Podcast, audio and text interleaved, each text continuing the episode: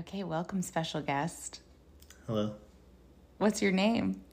um, my name is Dustin Curzon. I gave a little cue at the end of the last episode that you are going to be my very first interview guest. How you feel about that? Happy to be here first.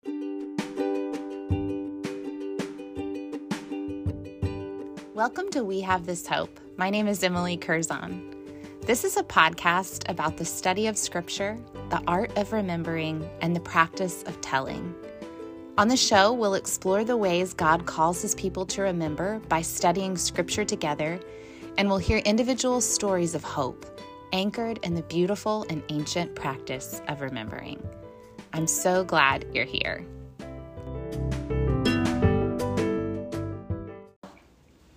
Welcome to the podcast, first special guest. Um, as I've talked about before, this is going to be a process that I'm calling guided remembering. So, walking somebody through a process of just telling their story, but with an emphasis on remembering the work that God's done in and through them as they're um, telling the story. So, this series we're kicking off is a series called Remembering Your First Venture or I'm going to say your significant venture, a significant venture, because the one I want you to talk about is probably technically not your first venture. Yeah, that's probably true, but But here we go. depends on how you measure it. Yeah, yeah, yeah. So, um, we're going to have three main questions that structure the interview, and the first one we're going to start with is tell is what happened.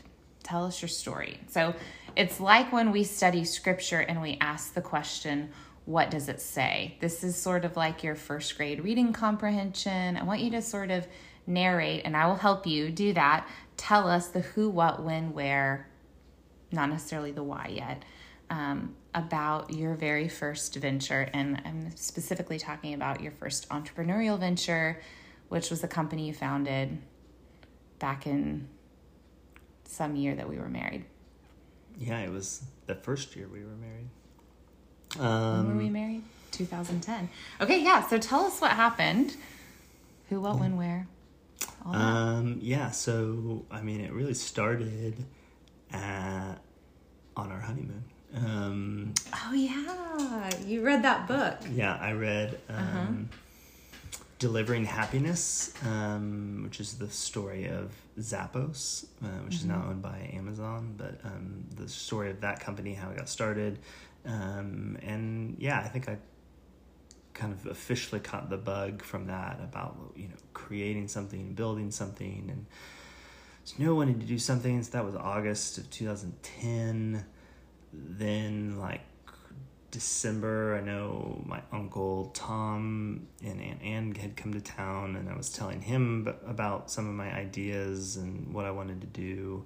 Uh, and then found out that he was really actively involved in tech stuff and startups. And um, so, thankfully, you had a awesome job at the hospital and um, really stable career. And so we decided it was a good time for me to just uh, figure out you know take a stab at doing something so um my uh, currently i was working at a photography studio here in town and they were awesome and let me go part-time so that i could spend more time on uh, trying to figure this out and in retrospect it was the terrible order of how you should do things like you don't quit your job and then like oh, i'm gonna figure out what my next thing is um, and, and I also feel like we should qualify.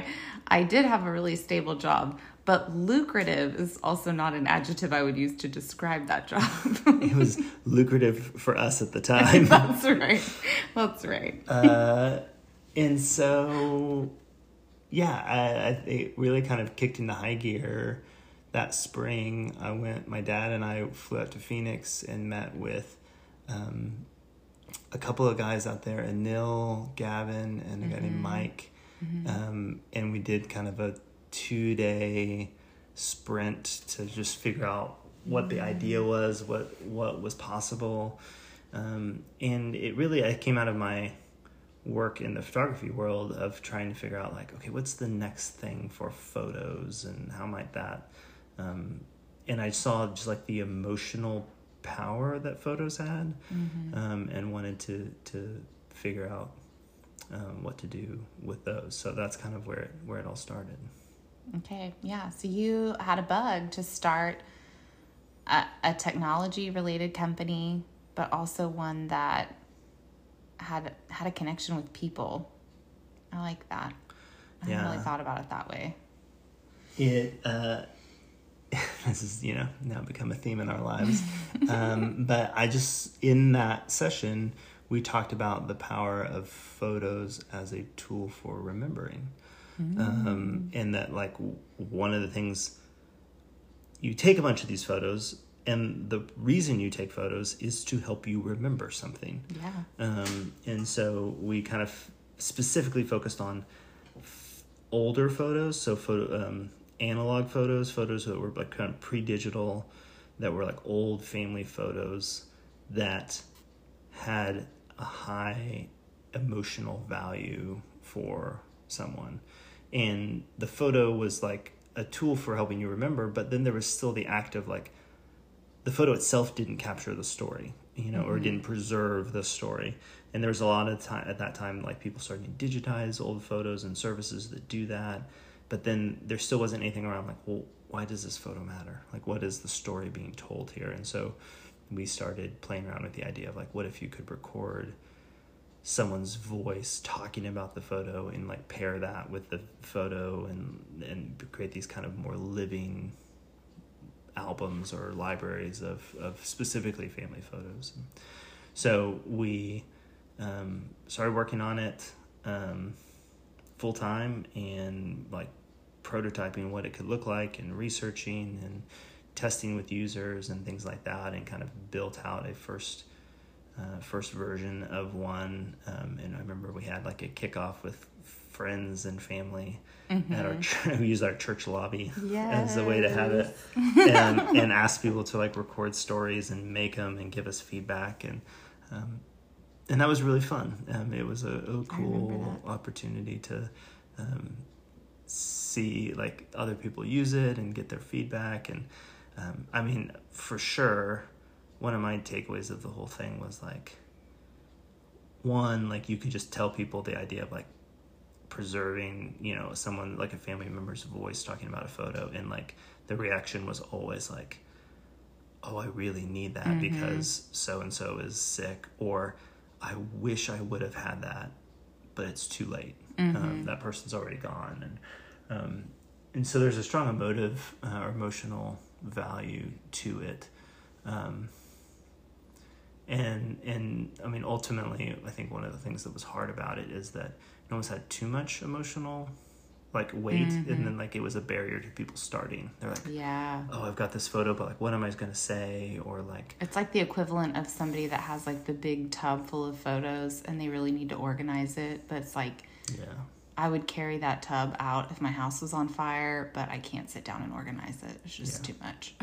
yeah yeah you want to have it and but then like life gets in the way and it, like to sit down and do it and um, yeah so it spoiler alert, ultimately didn't go anywhere wait, wait, wait, wait, wait. What was the name of your company?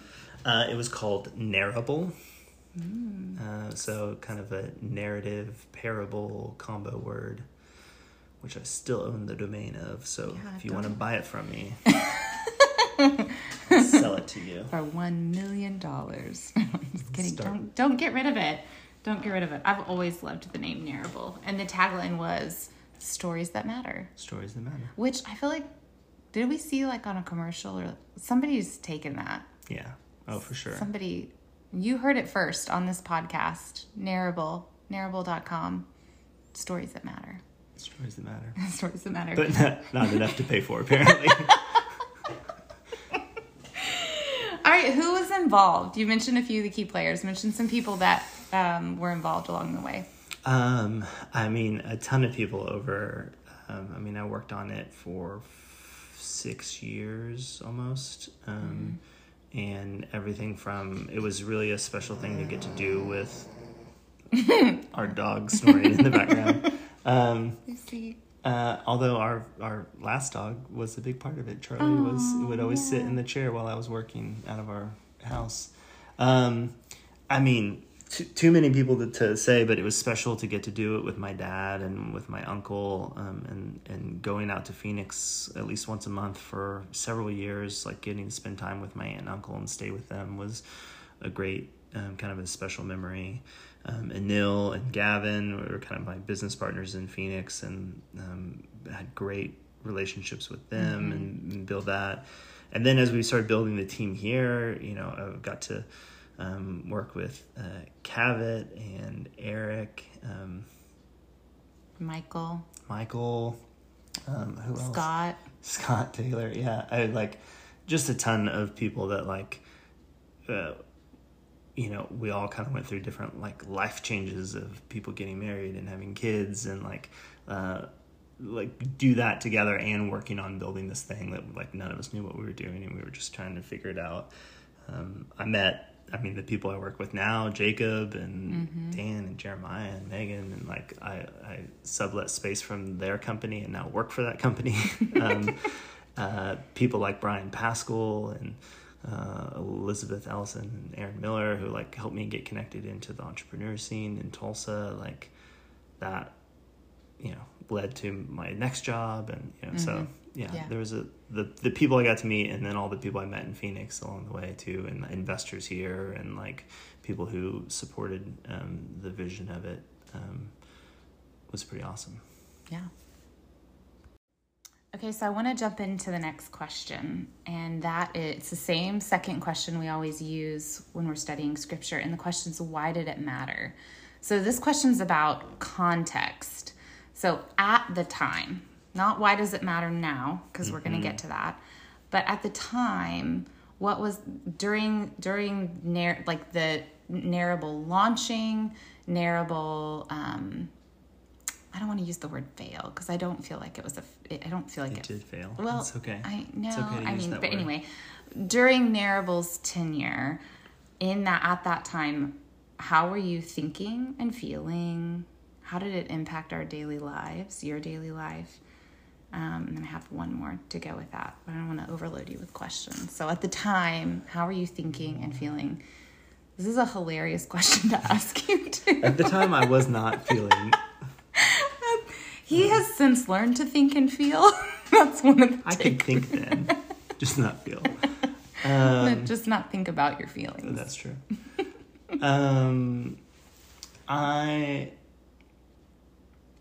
I mean, I, I learned a ton in that process um, of like, I learned like how to sell, like the kind of like un- unease of goes in like selling something, pitching, like asking people for money, mm-hmm. um, which is kind of I guess the same activity, selling and, and pitching, um, like leadership and managing and how to coach people and hold them accountable and hire people and fire people um, and and so i guess the emotions that go with all of that is i mean you got to experience the like me uh, working in some ways in isolation and then other ways working with people and the like ups and downs of you know we we joke that like we never we never just like raised a ton of money and then didn't have to think about it for a while. It was always mm-hmm. like there was just enough, mm-hmm. um, and that was good. But it also like I remember we were on a trip together and like I was like waiting on a call back from an investor and trying to decide if I even want to take money from this investor and then like they said no and oh. I had this like oh. instant relief of like, oh, I'm so glad they didn't invest. That I remember that vaguely. Um, and so, yeah, I also I, I think I don't know that I could articulate it then, but now I can see of like um, giving language to the things that are stressful about you know like whatever I'm worrying about in that thing, and like just even acknowledging like, oh yeah, I'm worrying about this the additive piece of this like this and this and this and this and this and all these little things together and then like creating this overall stress um, and then instead of like focusing on like okay but what are the things within your control what are the things that like you can do and focus on doing those things mm-hmm. um, which um, I maybe do slightly better now. um, but I, I mean, I loved the like the excitement of creating, like the passion of like something new, and like the the empathy and of like. Un, I, I didn't know what this was at the time, but like creating these like journey maps of user, like understanding users and like what do they need and building things of like having this like strong sense of empathy for for those users, like that is something that I, I loved. Um, Which is interesting to hear you say because, like, empathy is really one of your superpowers. yeah, yeah. It's it's uh, it's something that I'm I love doing, and it's just a natural like building software for people really mattered. Mm-hmm. Um, yeah. So, what impact at the time did it have on your? Did this venture have on your relationships? And and then, what impact did it have on your spiritual life? What impact did it have on your relationship with God? Yeah. Um, relationships wise, I mean, you were my only I relationship. know. Should I answer that question? uh, I mean, it just was. It was the kind of all consuming Yeah. in that, like, it was just what we talked about, and not in a bad, not in a bad way. Um, but it was just like people. I think both. I mean, you were such a strong part of it, or a core part of it, and like very. You were as close to like a true like partner or co-founder in it that I I truly had because you were just like in it all the way through. Um, you don't get enough credit for that. Oh wow! Thanks. You certainly didn't get any equity in it for it. Um, it's okay.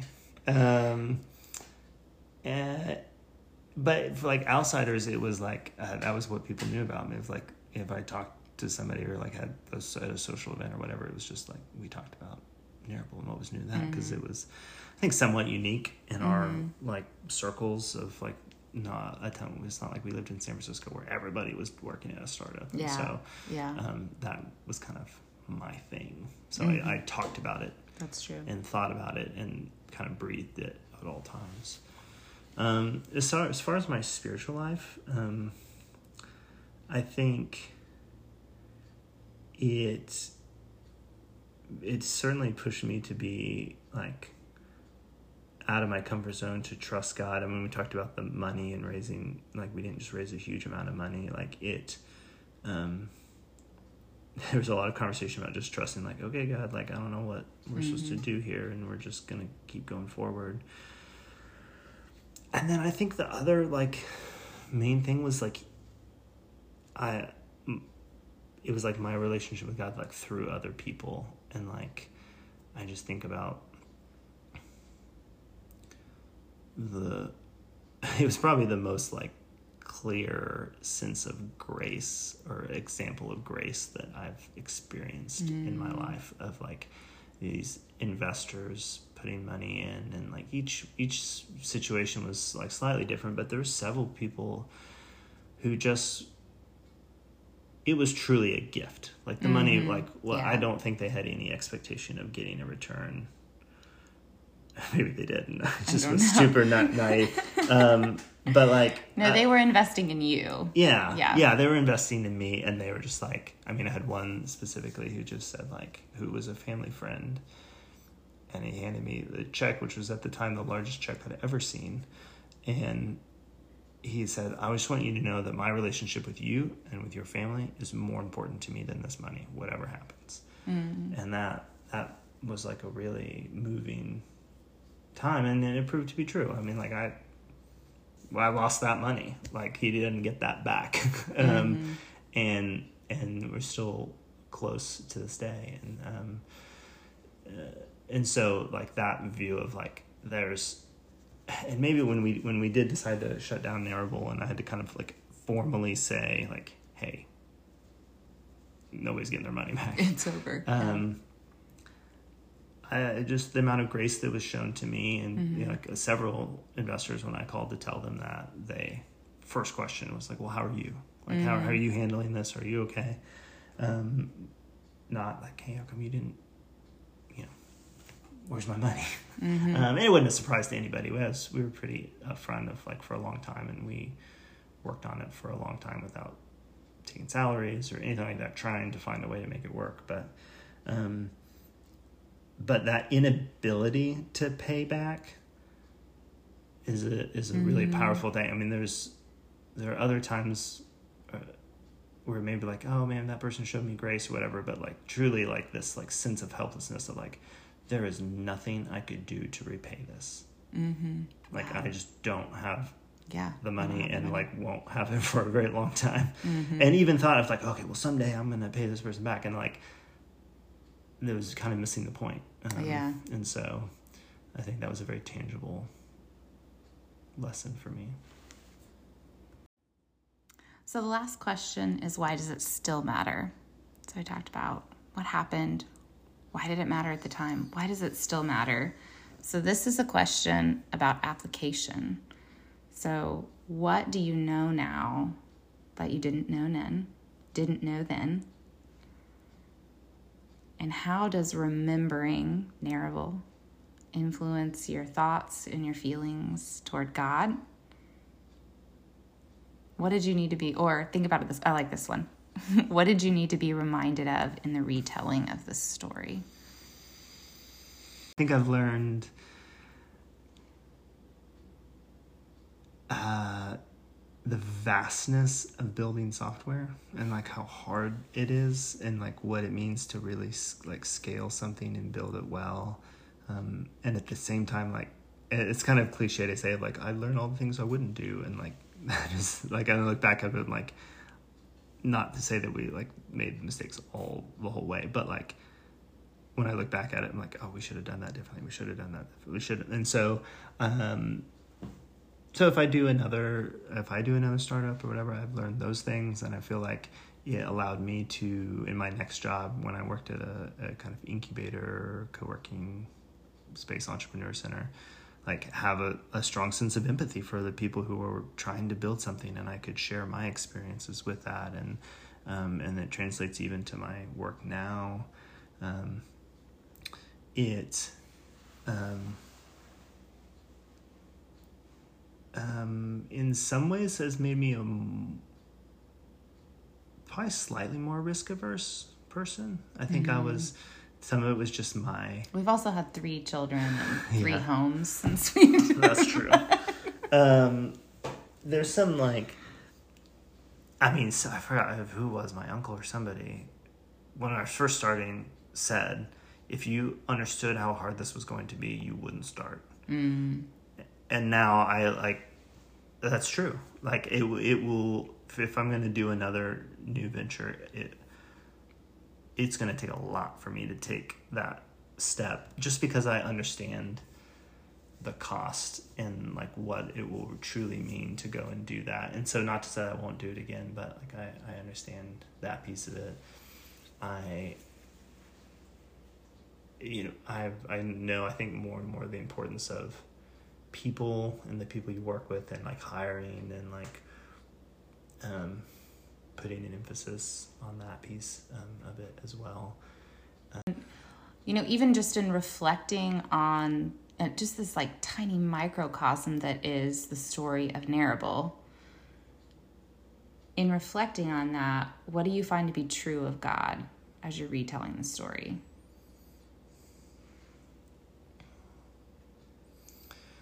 Um, I mean, the most obvious one is the like God's faithfulness and like the people that He's brought into my life all through this process and and the Him providing for us and our family and Him mm-hmm. allowing us to just experience all sorts of adventure in our in our lives. Um, maybe this goes with the like um, more risk averse or whatever, but it's just less uh, pride mm-hmm. in that. Uh, that mm-hmm. just both in the like, okay, I've had, I've done things that like this didn't really work or or whatever, so I don't have like something I can just really point to, um, to be like, oh, look what I did. But I can point and look and say like, okay, look what God did in our lives in this mm-hmm. this time, um, and I think through like even just like the other stuff going in our lives that had nothing to do with the business of Narrable, Mm-hmm. but like I in this time period is um, my grandfather, my dad's dad, um, was sick and ultimately passed away. Mm-hmm. And in those last few years of his life, I had the flexibility because of this job that I could go and do yard work at their house, or I could go and sit with them, or I could go Mhm. do these different things um, that nobody else could really do because of the in- inflexibility of their own jobs. And so, like, Mm-hmm.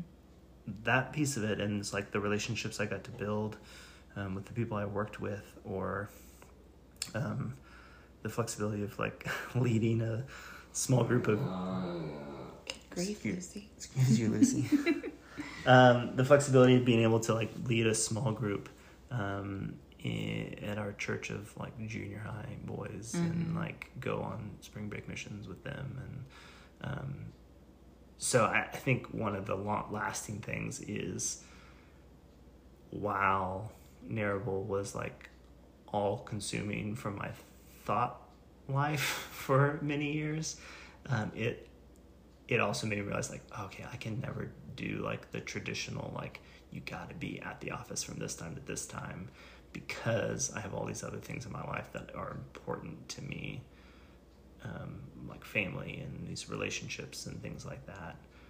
Um, and then I think the other piece that is just I I still think is true is this power of like remembering of like I got to hear some incredible stories that people told through the Narrable platform and like um, not taking um, for granted like the ability to like talk to somebody and like hear their story Mhm. and sit and listen to them and like share it and like understand that piece so.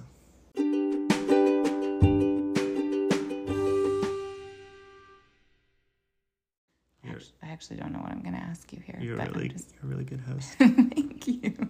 No, this is good practice. Do you feel like those three questions went okay? yeah how do you think it went I feel like you did a good job. Tell me what is a book you're enjoying right now, or music, or a show, even though I know the answer to the show question. you don't know the answer All right, well, You don't know me. um, my answer is I'm really enjoying a podcast. oh, okay. Yeah. See, you don't know. I do know. I know what you're going to talk about But now. that's not what you thought I was going to say. Uh, Um, I'm enjoying a podcast called Acquired. Uh, it's a business podcast. about companies getting acquired. um, yeah, it's just like a story, kind of story about how companies are built. Um, and the hosts are really good, but it's just fascinating. And I think what I love is similar to what I loved about that um, book on Zappos. So it's just like it's the mixture of like lessons that people learn, but they're not just like arbitrary like nonfiction books that people have created of like you should do this in business, but they're like real stories about people like who tried things and like where they failed and where they succeeded and what they learned along the way. Um, and that piece is just it's the stories like Wh- stories. which that- one's been the best one? Ooh, the best one. The Walmart one was really interesting. Like the story of Walmart getting built. Mhm. And then like the next episode after that was the story of Amazon being built. And so there's kind of this like logical pro- progression of how those one led into the Oh. other, which was super cool. Yeah. Um, I just finished the one on Oprah. That one was great. And I just started the one on Netflix. So I'm excited about that one. Ooh, I'm sure I'll get the play by play. You will. Can I just say, so far, you've been my favorite guest. Yeah, thank you. Okay, well, I'll see you in about two minutes once I finish making my tea and we sit down to watch a show. Okay, see you then. Bye.